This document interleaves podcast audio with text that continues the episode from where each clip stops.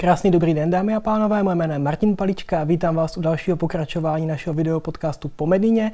Naším dnešním tématem bude trochu netradičně téma noví lídři českého zdravotnictví a trochu netradičně vítám uh, onkologa, ale také náměstka pro léčebnou péči nemocnice Agel Nový Jíčin, pana doktora Lukáše Chlachulu. Vítám vás. Děkuji, dobrý den.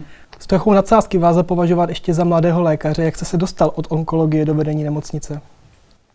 No já trochu klamu tělem, ono zase tak mladý úplně nejsem. A nicméně, mm, já když jsem nastoupil, tak eh, člověk vždycky nastupuje s nějakýma iluzema. Jste student, pak jdete do praxe, ta praxe je přeci jenom trošku rozdílná od toho, co zažíváte na studiích.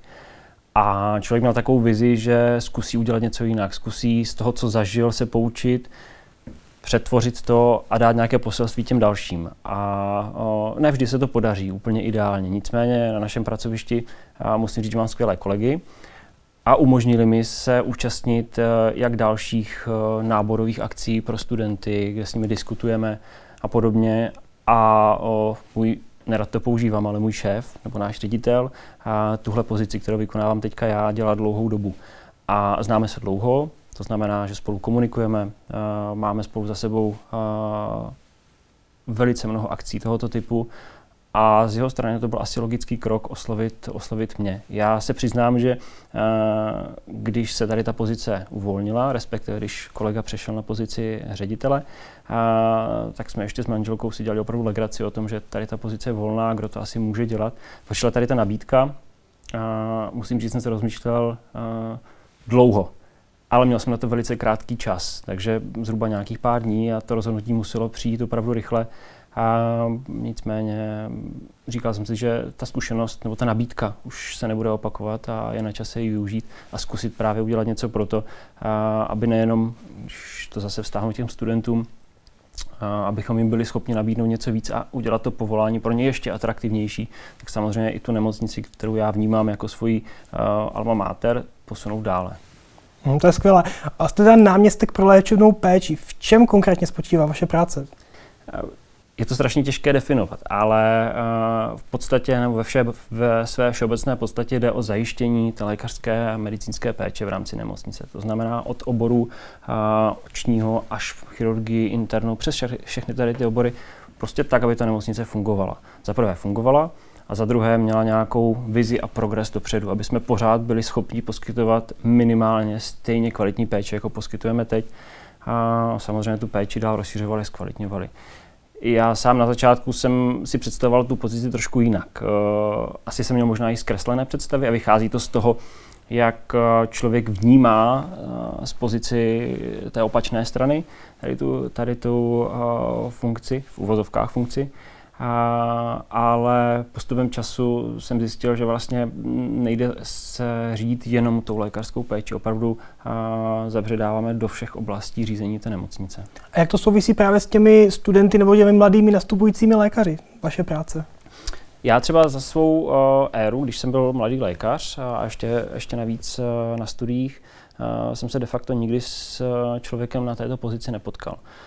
Um, neříkám, že to je chyba, nebo že jsem to vnímal nějak negativně, ale um, strašně mi chybělo takový ten kontakt uh, někoho, kdo má um, nějakou vidinu, jak ta nemocnice funguje, jak jede dál. Já se teďka snažím uh, s každým studentem, který k nám přijde na praxi, nebo s každým nastupujícím lékařem, uh, minimálně se potkat, říct si, jaké jsou vize toho studenta, co očekává, čím by se chtěl zabývat, kde se vidí třeba v horizontu pěti let, Uh, jestli ten obor si, obor si vybral správně a jestli jsme schopni mu nabídnout to, uh, co je jeho představou. Já si myslím, že tady tohle je uh, pro studenta velice důležitý uh, milník v tom jeho profesním životě, uh, protože minimálně bude mít ten dojem, že se o něj někdo zajímá. Setkal jste se s tím, že by vám někdo řekl, že chce pracovat na vašem místě časem, třeba v horizontu pěti, deseti let? Zatím ne. Já si myslím, že... Jak byste na to reagoval? Mm, že budu rád, když eh, mě určitě vystřídá a bude pokračovat v tom samém, možná ještě v lepším, v čem chci tu nemocnici dokonalovat já. Je moc pěkné, jak jste říkal, že se se studenty nebo mladými lékaři snažíte setkávat a bavit se s nimi o tom, co by si představovali. A mě by zajímalo, jak na to následně reflektujete v Novém Jíčně. Co jim můžete nového nabídnout nebo čím se je snažíte zaujmout? tak jak jsem říkal, ona je důležitá komunikace s tím, s tím lékařem, potažmo s tím studentem nebo uchazečem. Už to jako první je z mé strany mm, náznak toho, že máme o ně zájem a určitě, určitě bychom je chtěli přivítat v našem týmu. A máme samozřejmě k tomu nastavený uh, velký, uh, velkou skupinu benefitů, které jsme schopni nabídnout. Ať už se bavíme o určitých stipendijních programech pro studenty 5. a 6. ročníku, uh, mimochodem velice hodně využívaný. Uh, potažmo potom eh, v tom dalším už zaměstnání, respektive ve stavu, kdy eh, student nastoupí k nám, eh, si myslím, že dokážeme nabídnout servis, který v ostatních nemocnicích není. Já asi jako velkou devízu, která se nám podařila v rámci nemocnice, a za to jsem fakt rád a jsem na to hrdý, je mm, připojištění lékaře pro právní zodpovědnost, což je v dnešní době opravdu nepodkročitelná věc v rámci lékaře. Spousta lékařů do té doby si toto platila soukromně, nám se to podařilo dojednat a pro lékaře vytvořit jako benefit. Ty další jsou samozřejmě placené stáže, kdy ti lékaři můžou k nám přijít podstatě na brigádu tu, pláž, tu stáž mají zaplacenou. Jsou to vzdělávací programy, mají jasně u nás nastavený vzdělávací e, program a plán, což já vnímám z mé pozice, kdy jsem vycházel z mladého lékaře a toto nebylo úplně dobře nastaveno, tak já vnímám velice pozitivně ze strany e, druhé, to znamená od lékařů. Oni jsou velice rádi, že mají jasně daný plán, kdy budou stážovat, kdy budou stážovat, můžou si podle toho zařídit i svůj osobní život ten koš těch benefitů, který jsme schopni pro ty studenty nabídnout, je obrovský. Uh, jsou to další jako penzijní připojištění. To jsou věci, které asi s, v rámci konkurenčního boje nabízí spousta dalších zařízení, uh, ale jak říkám, uh, ta hm, hladina osobnostní roviny, to znamená, že se známe, opravdu komunikujeme, jsme schopni nabídnout něco navíc, jako právní připojištění je pro ty lékaře si myslím velice důležitá. To zní super a já se zeptám ještě na ty studenty. Vy jste se zmínil o stipendiích, což dneska ale nabízí v podstatě každá druhá nemocnice. Máte i pro ty studenty nějaké bonusové věci, vzdělávací věci, to, co by je mohlo zajímat? S každým studentem, který vysloví zájem o naše zdravotnické zařízení, o naši nemocnici, já jsem schopen zorganizovat, my tomu říkáme den s primářem, týden s primářem. Je to věc, kdy oni opravdu na tom oddělení, kdy mají zájem nastoupit, aby si nějakým způsobem ošahali a zjistili, jestli opravdu je to, co chtějí, protože jedna věc je mít nějaké povědomí, povědomí o tom ze strany studenta, vědět, jak to chodí, ale ta reálná vize eh, často uniká a často je diametrálně odlišná od toho, jakou mám představu. A, takže to, co jsme schopni nabídnout, kdy oni opravdu zajdou do toho reálného provozu, a, jsou s tím primářem v podstatě celou pracovní dobu, řeší, samozřejmě kromě té administrativní části, která je neodmyslitelná, ale řeší v podstatě všechno s tím primářem, že to jsou operační sály, ambulance, eh, konzilia, výkony a zažijou si ten provoz opravdu reálně, ne tak, jak jim prezentujeme na stážích nebo jak se jim prezentuje na fakultě, ale takhle se ho zažijí přímo na tom daném pracovišti i s kolegy, sestřičkami, pacienty vidí, vidí, jak jsme schopni pracovat v jednom týmu kolektivu. Absolvoval jste nějaké speciální vzdělání, nebo existuje vůbec něco takového, když jde člověk v podstatě jako zdravotník do, řekněme, manažerské pozice? Určitě existuje. Máme tady jako možnost samozřejmě vzdělávat se dále v, v dalších oborech, studium MBA a podobně. Tady ty možnosti jsou, nicméně toto já za sebou nemám a vnímám to prozatím jako velkou chybu, možná ne chybu, ale jako deficit, který do budoucna bych chtěl určitě, určitě eliminovat a rozšířit. A je to potřeba, protože mm, na škole, na medicíně vás v tomto směru nikdo nevzdělává. Nebo já mám aspoň teďka zpětnou vazbu od studentů, že v této oblasti je obrovská potřeba ty studenty nějakým způsobem dál vzdělávat. Ta medicína už nemůže být samotná medicína, jenom péče o toho pacienta, ale nabaluje se na to spousta dalších, spousta dalších faktorů, které je třeba v tom dalším životě profesním zohlednit. Já si vzpomínám na slova jednoho nejmenovaného akademika, pana docenta, kterého tady nechci jmenovat, ale bylo to krásné. On říkal, že když jste medici a budete lékaři, tak musíte být vždycky lékař a a co je to A? Že, přesně jak to říkáte, že v dnešní době už to není jenom o tom, že někdo je klinik, ale musí být A něco dalšího, protože tam ta společnost jakoby směřuje a tak díky, že i to vnímáte v podstatě stejně. A pojďme ještě se k tomu ale vrátit, co jsem se před chvílí, protože ve vašich pozicích mohou působit vystudovaní manažeři, můžou tam působit právníci, ekonomové, anebo lékaři. Tak jaké jsou vaše výhody a jaké jsou třeba vaše slabá místa ve srovnání s, s jinými odbornostmi, když to takhle vezmu? Eh, když to stáhnu na svou pozici, tak eh, mou pozici nemůže dělat nikdo jiný než lékař. Mm, to mm, není možné, protože eh, tam musí být určité povědomí o tom, o té medicínské nebo lékařské péči, o tom fungování, o těch procesech. To nemůže dělat člověk, který nemá medicínské vzdělání.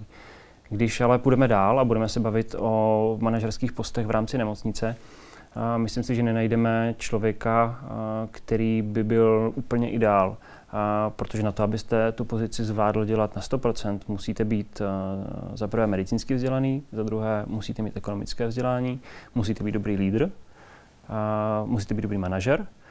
A těchto lidí, kteří obsáhnou tady ty všechny vlastnosti, které jsou potřeba, je velice málo. To odlišuje podle mého ty nemocnice dobré od těch průměrných.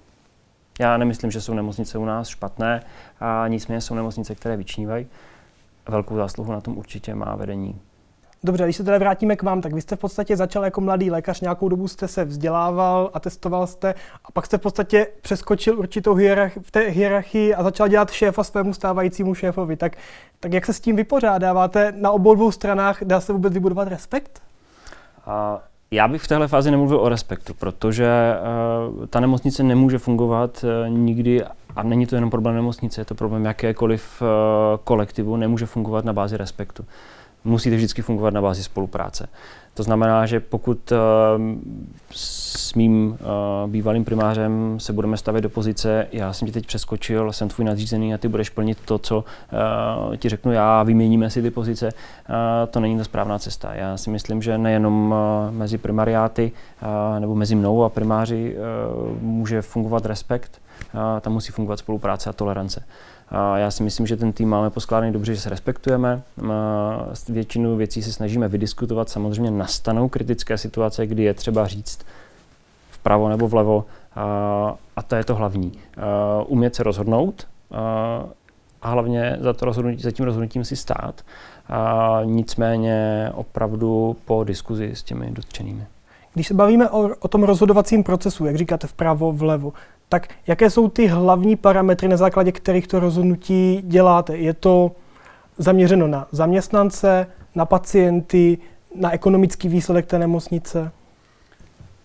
Alfa omegou vždycky v medicíně bude ten pacient. To znamená, všechno, co děláme, musí mít důsledek eh, ve smyslu zkvalitnění péče pro toho pacienta. Ať je to zrychlení, eh, zpřístupnění, zefektivnění toho procesu, vždycky alfa omegou zůstane ten pacient. Na druhé straně samozřejmě jsou rozhodnutí, které eh, musíme dělat tak, aby personál cítil naši podporu a cítil to, že si jich vázíme, to nesporně. A když jste zmínil ten ekonomický efekt, nemůžou popřít. Eh, ale to není problém náš eh, jako soukromé nemocnice, respektive jediného soukromého komplexního onkologického centra. To je problém každé nemocnice. Eh, do zdravotnictví, a to zdravotnictví je postaveno na, na nějakých stupech a výstupech, vždycky to bude o té ekonomice a efektivnosti toho procesu, ale jak říkám, alfa omega musí zůstat vždycky ten pacient. Tak jak já vás vnímám, vás i váš tým v, v, ve vedení Agelské nebo Čínské nemocnice, tak jste mladý, progresivní tým, který tak nějak má svoje vize. Tak já to vnímám. Jaké jsou ty vize toho vašeho zdravotnictví v kontextu toho, co děláte? Já se budu opakovat znova pořád dokola, ale je to o tom uh, tu péči u nás posunout dál. Uh, no a kam? I doba, I doba covidu uh, ten proces strašně urychlila. My se teďka pohybujeme v prostředí, které je um, maximálně digitalizované. Eh, bavíme se, že máme dostupnost moderních technologií, o kterých se nám před pěti, deseti lety vůbec nezdálo. Možná jsme o nich tušili, ale vůbec neměli potuchu, že přijdou do praxe, že budeme moct použít. Eh, toto nám utíká mílovými kroky dopředu a ta vize je z naší strany mít eh, opravdu efektivní moderní nemocnici, založenou na moderních přístrojích, na moderních technikách, a tak, aby jsme byli schopni zaujmout určitý půl pacientů aby jsme jim byli schopni nabídnout kvalitní péči, ale zároveň, aby jsme byli atraktivní právě i pro studenty a nově nastupující lékaře. A s jakými výzvami se na této cestě k modernizaci, digitalizaci setkáváte? Jsou tam nějaké legislativní překážky nebo, nebo něco jiného, o čem třeba nevíme? Dominantně legislativa. My v tuhle chvíli už máme dostupné technologie, které bychom rádi zavedli, které můžeme zavést ze dne na den, ale brání nám v tom legislativa. Ta bohužel klopítá, klopítá za námi a my jsme de facto připraveni, ať už se bavíme o nějakých komunikačních kanálech mezi pacientem, mezi ostatními lékaři, sdílení elektronické dokumentace, vzdáleného popisu nebo vzdálené komunikace vůbec s lékařem z domova toho pacienta nebo ze vzdálené ambulance, kam toho lékaře nemusíme vyslat, ale dokážeme se s tím pacientem dorozumět. Ale bohužel narážíme prostě na legislativní zákruty, kličky, které zatím nejsou vyřešeny a bez toho nejsme schopni tu péči začít adekvátně poskytovat. V posledních letech nebo měsících a letech do medicíny hodně proplouvá umělá inteligence. I s tím se u vás v nemocnici setkáváte, pracujete s tím? Pracujeme, eh, bych řekl, naprosto už eh, v denodenní praxi tam, kde můžeme. Ať už se bavíme o nějaké umělé inteligenci v rámci popisu, snímku, a vyhodnocování výsledků, v rámci použití e, mobilních zařízení, tabletů při péči o pacienta, kdy opravdu my jsme schopni sestřičkám, lékařům nabídnout ten komfort, že tu vizitu, veškerou administraci vizity dokážou udělat do pacienta. Nemusí k počítači sednout, jsou schopni toto udělat u lůžka pacienta, pořídit obrazovou dokumentaci, vizitu si de facto namluvit, strojově přepsat do našeho informačního systému Ono to strašně urychluje ten proces eh, péče o pacienta, zefektivňuje a zkvalitňuje. Je to vnímáno eh, pozitivně pacienty a hlavně našimi lékaři a sestřičkami. Myslíte si, že je velký rozdíl v man- pracovat v managementu, řekněme, komerčního a soukromého poskytovatele zdravotní péče a toho státního? Ty procesy jsou nastavené jinak. Eh, my jako nemocnice v podstatě vystupujeme jako samostatný subjekt, Nicméně celá společnost, celý holding Agil má nějakou vizi, kterou my se snažíme naplňovat, posouvat ji dopředu. A věřím, že i toto se děje v rámci státních krajských nemocnic, kde ta vize je taková, bych řekl, nastavená, možná ne až tak pevně daná, kde ta nemocnice stojí víceméně sama za sebe, snaží se nějakým způsobem jít dopředu, ale my udržujeme ten proud, tak aby, tak aby ta značka, kterou my dáváme v šanc, znamenalo jen to nejlepší. Když se bavíte o, to, o té firemní nebo holdingové vizi, a já bych se vás chtěl spíš ptát na tu vaši osobní vizi, tak uh, kde se vidíte třeba za pět, za deset let? To je těžká otázka.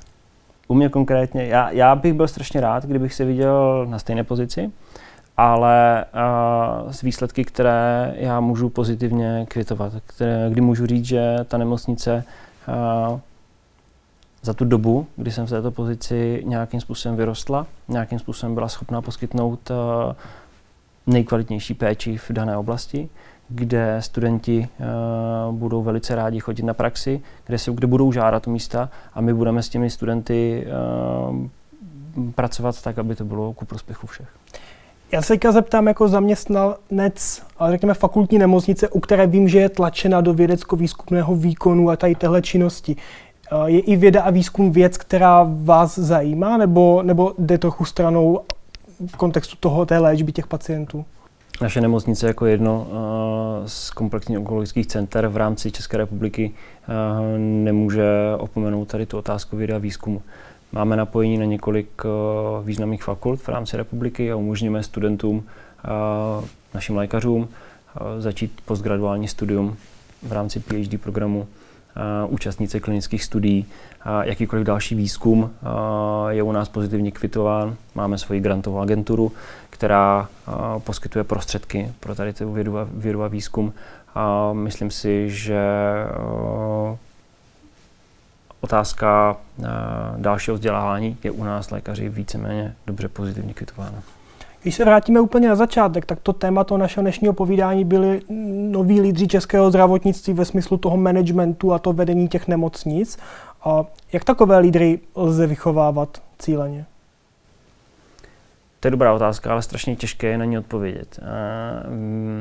Primární je toho lékaře nějakým způsobem zaujmout.